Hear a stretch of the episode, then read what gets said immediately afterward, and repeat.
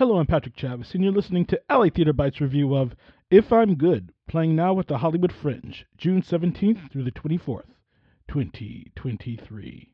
If I'm Good is adult, and I say adult because there's plenty of harsh language.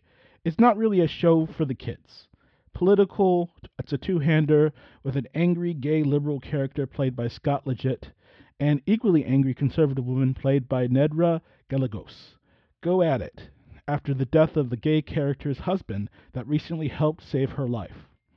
The danger of what can happen when hate is left unchecked. This show is very current and it's centered around the pandemic and the political unease in this country. And we get to hear from two perspectives this white gay liberal man and this white conservative woman. The dialogue and the anger. It sounds familiar, it sounds real to anyone who's lived through the last three years and both Leggett and Gallegos do a good job playing these characters, and the writer Ronnie Larsen, while the characters only represent a portion of America and it's limited in scope. And the message in this is really low hanging fruit. At the very least, if a play like this can open discussion, it's better than just reading about it. I think the performers and the writers in this don't hold back, and because of that, there is some tangible, raw drama in this, and that's almost always entertaining.